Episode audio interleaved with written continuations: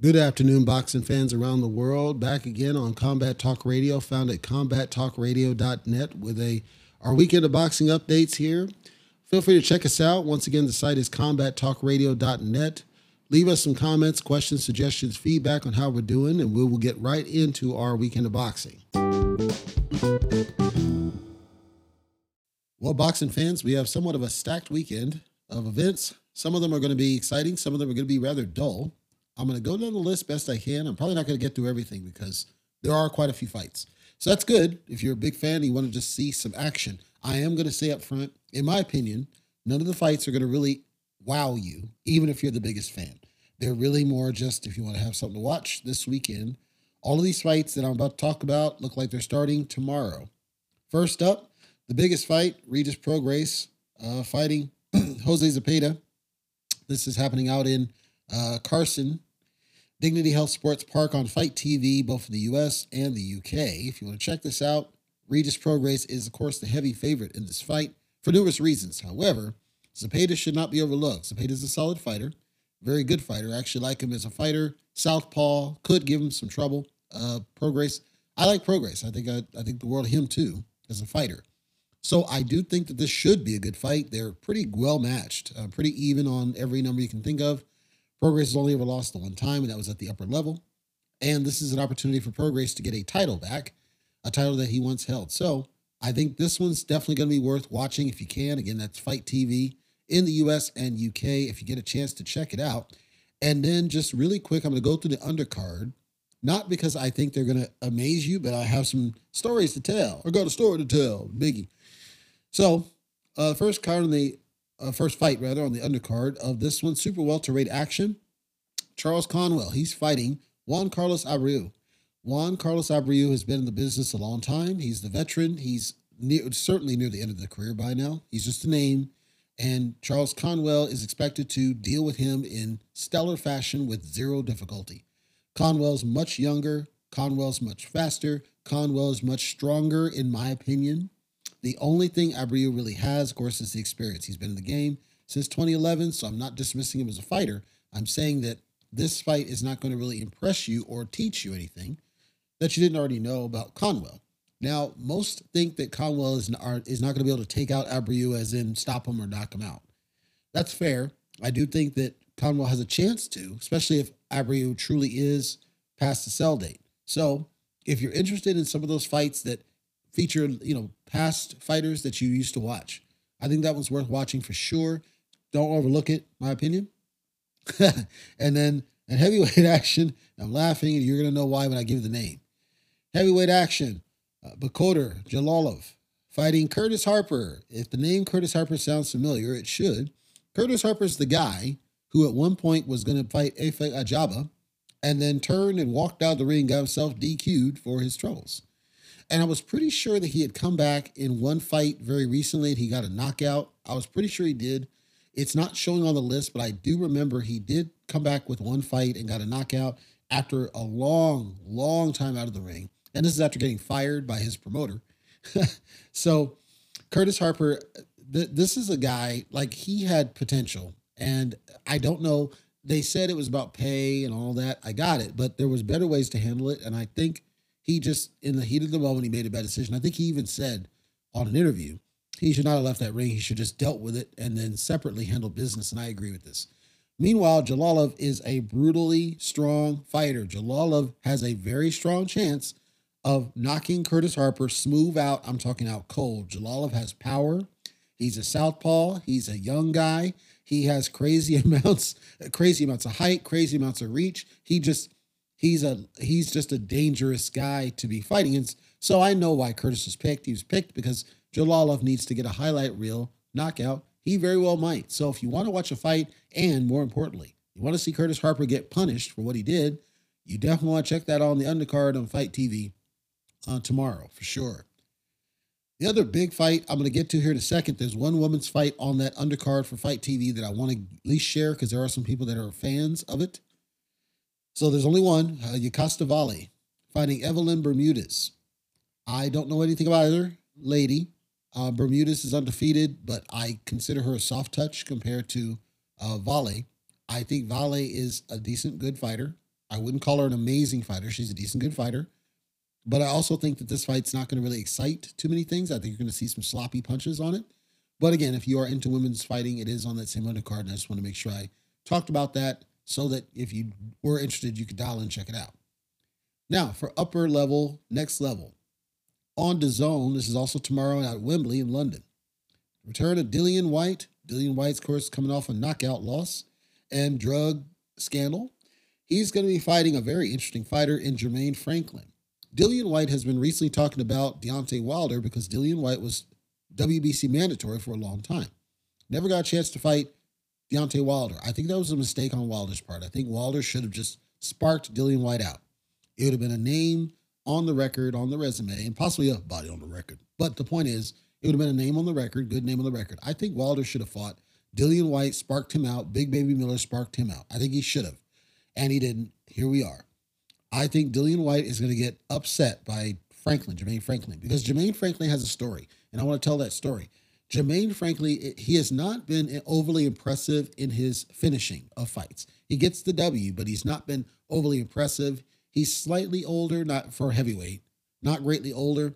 But the story is that he actually works at a plant and he works 12 hour shifts. And if you remember other fighters, when they have this side job and they want to get out of it, it seems to make them more hungry, seems to make them more vicious in the ring come fight night. And that's what I suspect.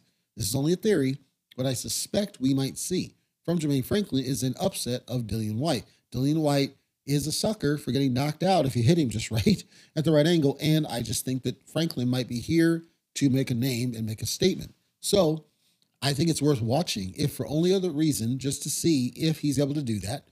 I think that'll be interesting to tell. On the undercard of this one, again, this is the zone. Fabio Wardley's returning against Nathan Gorman. I don't know anything about either guy. I don't want to dismiss them. And then on in women's action, there's a women's fight happening here as well. I do want to give a little bit of detail on this one, even though I don't know either lady here. So you've got Sandy Ryan fighting against Anais Sanchez. This is all in Wembley, by the way. I consider this a soft touch. Like Sanchez feels like she shouldn't even be in the ring. And that's only because of it seems like she struggled quite a bit, even though she has significantly more experience than Ryan. Ryan also doesn't look overly impressive. She's lost. She's only fought like five times and already lost once. So this fight's not going to really amaze you. But if you're into women's action, that's going to be a fight I'm going to call out on that one.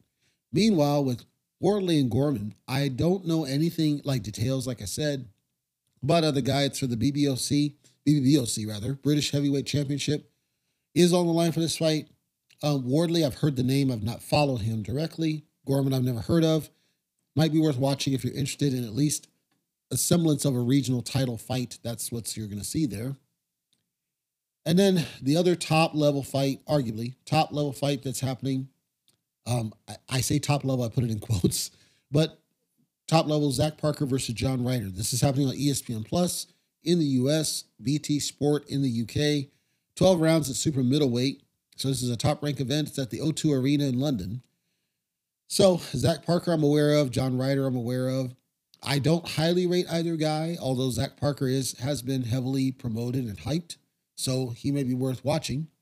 I would argue that, in my opinion, it's only my opinion, this is one of those fights where the undercard might actually be more exciting, frankly, than the main fight. The undercard shows two fights. There's two main Hamzah Sheeraz versus River Wilson Bent. I'm I don't know the name River Wilson Bent specifically. I do know Sheeraz. Sheeraz is a very exciting fighter. I think he's well worth the price of admission to watch this guy. I, I do. I, he's a really good fighter, really exciting fighter. It's middleweight action, by the way. Bent, I know nothing about, nothing. The only thing I know about him is he went to a draw recently, and I don't know anything else about the guy. So I suspect it's a soft touch, but I can't say that for sure. I will say Sheeraz is a very good fighter, very exciting to watch. And if you're going to dial in, I think that's going to be a good fight for as long as it lasts, anyway. The other one is going to be intriguing. Dennis McCann fighting Joe Ham. I heard the name Joe Ham. I've never watched him fight. Um, heard the name Dennis McCann. Never watched the guy fight. This is at super bantamweight action. I and this is in Greenwich, in the UK, O2 Arena. So I again, I don't know either guy. Heard the name, don't know them. Haven't watched them fight. All I know about Dennis McCann, he's a southpaw, and I know that he has he's on a win streak. He's not lost yet. My guess on this one is Dennis McCann's going to just completely like outbox it. I don't think it's going to be like an exciting fight. I think it's going to be like a stylistically brilliant matchup with Dennis McCann showcasing skills. It's possible though that Ham is better than he looks. It's, it's possible that he pulls out the upset. It's possible that he shows something. I just don't see it happening. And then the last fight I'll talk about at a high level, and this is not this weekend, it's happening upcoming. So, with all the chatter now going around the rankings and everything else, Tank Davis was announced that he's going to be fighting Hector Garcia. Hector Garcia compete at super featherweight. So, Hector Garcia fighting Tank is an intriguing fight for one reason, and that's because Hector Garcia is one of only two people, largely three, but I don't count the other one, but primarily two people in super featherweight that still have their O. Everybody else has taken a loss. Lamont Roach took a loss. O'Shaquie Foster took a loss. Conceição took losses. Cordina, Cordina's still undefeated, right? And then Hector Garcia is still undefeated. I don't count Rakhimov because he has a draw. So as far as untainted record, think of it that way. You basically have Joe Cordina and Hector Garcia. The theory is that Tank's going to take out Hector Garcia with ease. So if he does, Hector will lose his O as well. And that just leaves Joe Cordina. I heard of Joe Cordina, have not watched him fight, but then Shakur, he's going to need a dance partner. Shakur tried to call out Isaac Cruz. Isaac Cruz, to my knowledge, possibly might have changed uh, weight classes just to go get another content. And then I don't know that happened because I don't see him in the top 10. So I don't know what's going on there. That fight may not happen, but the outcome of Tank versus Hector Garcia will be interesting as well for upcoming fights. Of course, Crawford, you know, in his duck of Errol Spence at some point here soon, he's going to be fighting David Avanesyan. Nobody expects him to win that fight. And if you're wondering about David Avanesyan, David Avanesyan, six years ago, he fought the last vestige of Shane Mosley. And then he's also fought other guys, but Shane Mosley arguably is like one of the biggest names, uh, one of wins on his record. I still say it's a soft touch. I still say it's a terrible fight for Crawford.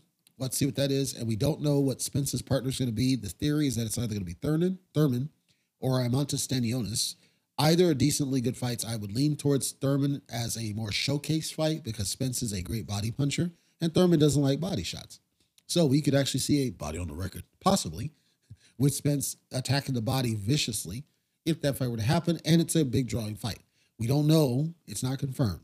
So we got a couple of fights upcoming. We certainly don't have the fights that we'd like to see. Crawford duck Spence. It is what it is. Uh, Usyk initially ducked Fury. It is what it is. And then Fury tried to get back. That didn't happen. Joshua ducked. It is what it is. So we don't have the big name fights. There's not going to really be any big name fights anywhere in the near term that I can see. And that's a shame. It frankly is. Meanwhile, we do have some undisputed champions happily defending their titles. We have to see what happens with Jermell Charlo if he stays at 154 and just defends at the top, because that's going to start draining a lot of money out of him and sanctioning fees. So if he moves up, then Jermall would have to move up to 168. I think he already did. If he didn't, he'd have to move up because they said they would never compete in the same weight class, which I think is stupid, but I understand. So there's that. We have to see what happens with 135 and Devin Haney. Devin Haney has talked about possibly going to 140. We have to see what happens there. And then you got Shakur, and he's kind of in the mix there. And then Tank. Tank is actually rated at 130, 135, and 140. So we have to see what happens with Tank Davis as well. So we have a lot of stuff in the mix. We have a lot of fights in flux in the future, just that there's not any real big name fights happening anywhere in the near term. So that's what we got for our boxing weekend. And hopefully, if you are able to catch some of these fights, hopefully they are somewhat entertaining for you. I'm not trying to naysay the ones that are there. I'm very disappointed. We don't have any big name fights for this winter because usually we'd have had at least one or two really good, solid fights, you know, unification type things in the wintertime. It just seems like 2022 is a wrap from what I can tell. That's going to do it for this week's episode of Combat Talk Radio, Masterpiece Boxing, found at combattalkradio.net. I want to thank you for listening today, whether you are a subscriber or not. I know you have choices, and I appreciate you for being here. Just to remind those that are new to the show, Combat Talk Radio records every Friday, so once a week in the Pacific time zone. And then Lifeblood of Boxing series, which is our coverage of the boxers I think are worth your time and give to the sport. That's once per month. It does not have a fixed schedule, but once a month I'll have a release until I run out of ones that I think are worth covering for Lifeblood of Boxing. So those are our two programs. It is podcast only at this point. we want to hear from you. So combattalkradio.net at the bottom, hit comments, feedback, let us know how we're doing. If there's anything that you'd like to see us adjust or improve, we want to hear from you and we are open to that feedback. We also are open to starting up the YouTube again, but it seemed like that died off when Lomachenko took a loss and we don't know why.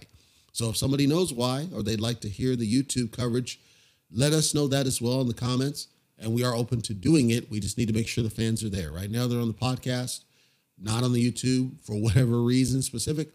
We're open either way. Anyhow, that'll do it. And I will see you guys next week.